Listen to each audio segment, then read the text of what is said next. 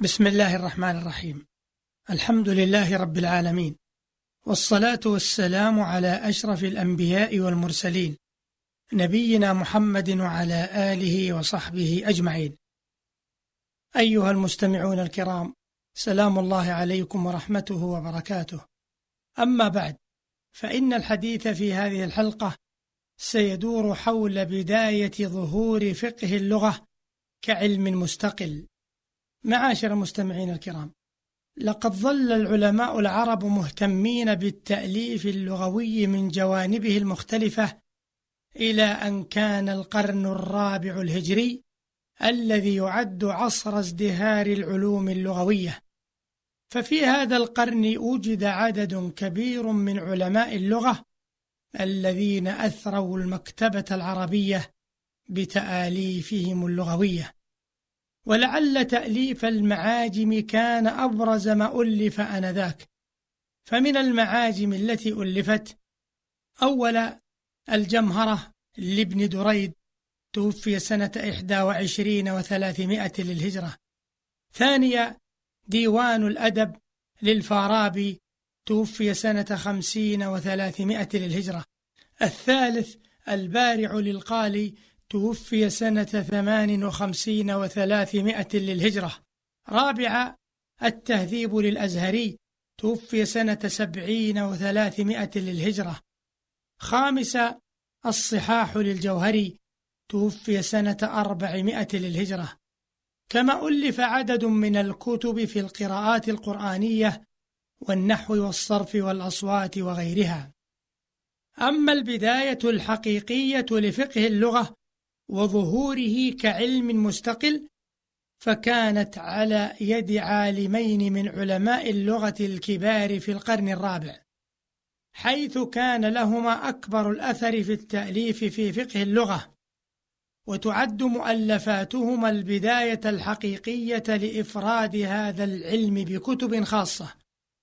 أول هذين العالمين هو أبو الحسين أحمد بن فارس المتوفى سنة خمس وتسعين وثلاثمائة للهجرة الذي ألف مجموعة من الكتب اللغوية وغيرها ومنها كتاب الصاحبي في فقه اللغة العربية ومسائلها وسنن العرب في كلامها. وترجع أهمية هذا الكتاب إلى أمور عديدة لعل أهمها كونه أول كتاب في العربية يحمل اصطلاح فقه اللغة وبه تأثر المؤلفون من بعده واتخذوا هذا الاصطلاح فنا لغويا مستقلا. وقد عالج ابن فارس رحمه الله في كتابه الصاحبي عددا من الموضوعات التي تعد من صميم فقه اللغة. وجمع في كتابه ما تفرق في كتب من سبقه. قال رحمه الله في مقدمة كتابه الصاحبي والذي جمعناه في مؤلفنا هذا مفرق في أصناف العلماء المتقدمين رضي الله عنهم وجزاهم عنا أفضل الجزاء. وإنما لنا فيه اختصار مبسوط أو بسط مختصر أو شرح مشكل أو جمع متفرق. انتهى كلامه رحمه الله.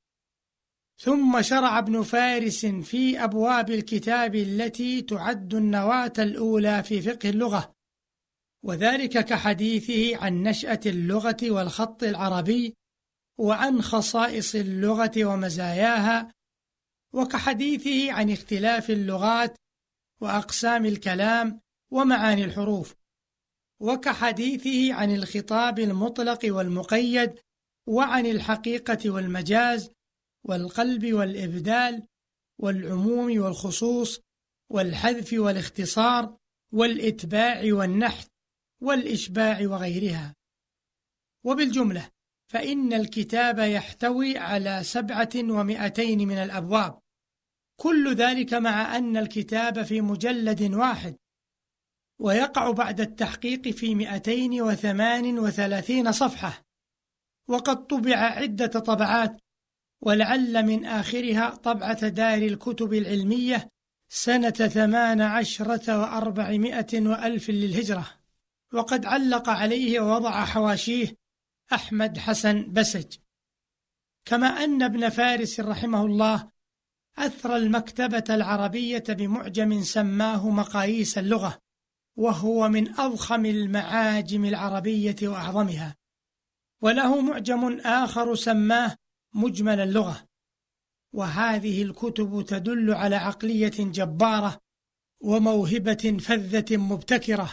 وسيأتي مزيد حديث عن ابن فارس وعن معجميه عند الحديث عن المعاجم العربية إن شاء الله تعالى. معاشر المستمعين الكرام أما العالم الآخر الذي له اليد الطولى في البداية الحقيقية لفقه اللغة فهو أبو الفتح عثمان بن جني وقد كان أبوه جني مملوكا روميا لسليمان بن فهد بن أحمد الأزدي الموصلي. وجني بكسر الجيم وتشديد النون مكسورة وسكون الياء معرب كني. وقد ولد في الموصل سنة ثلاثمائة للهجرة وقيل سنة اثنتين وعشرين وثلاثمائة للهجرة. وتوفي في بغداد عام اثنين وتسعين وثلاثمائة للهجرة. وكان ابن جني رجل جد وامرأ صدق في فعله وقوله فلم يعرف عنه اللهو والشرب والمجون. وكان عف اللسان والقلم يتجنب البذيء من الألفاظ ولم يكن همه رضاء الأكابر ومنادمتهم كحال أدباء عصره. وقد أخذ النحو عن الأخفش وبعده عن أبي علي الفارسي وأخذ عن كثير من رواة اللغة والأدب. وقد اجتمع ابن جني بالمتنبي في حلب عند سيف الدولة وفي شيراز عند عضد الدولة البويهي. وكان المتنبي يجله ويقول فيه هذا رجل لا يعرف قدره كثير من الناس وكان المتنبي إذا سئل عن شيء من دقائق النحو والتصريف في شعره يقول سلوا صاحبنا أبا الفتح. وكان يقول مقولته المشهورة ابن جني أعرف بشعري مني. وكان ابن جني يعجب بشعر المتنبي ويستشهد بشعره في المعاني وهو أول من شرح ديوانه وله في ذلك شرحان كبير وصغير. أما مذهبه الكلامي فقد كان معتزليا كما ذكر ذلك السيوطي في المزهر. ويذكر بعض مترجميه أنه لا يتقيد بأصول المعتزلة ويذهب إلى ما يراه الحق. ويعد ابن جني من كبار علماء العربية وأفذاذها. وكان محل الثناء من قبل كثير من العلماء. قال عنه الثعالبي هو القطب في لسان العرب وإليه انتهت الرياسة في الأدب. وقال عنه الفيروز بادي الإمام الأوحد البارع المتقدم. وله كتب كثيرة في فنون مختلفة لم تعرف العربية لها نظيرا. وله فيما يعد من صميم فقه اللغة كتابان جليلان. أولهما كتاب الخصائص والثاني سر صناعة الإعراب. وسيكون الحديث عنهما في الحلقة القادمة إن شاء الله تعالى. فإلى ذلكم الحين أستودعكم الله الذي لا تضيع ودائعه. والسلام عليكم ورحمة الله وبركاته.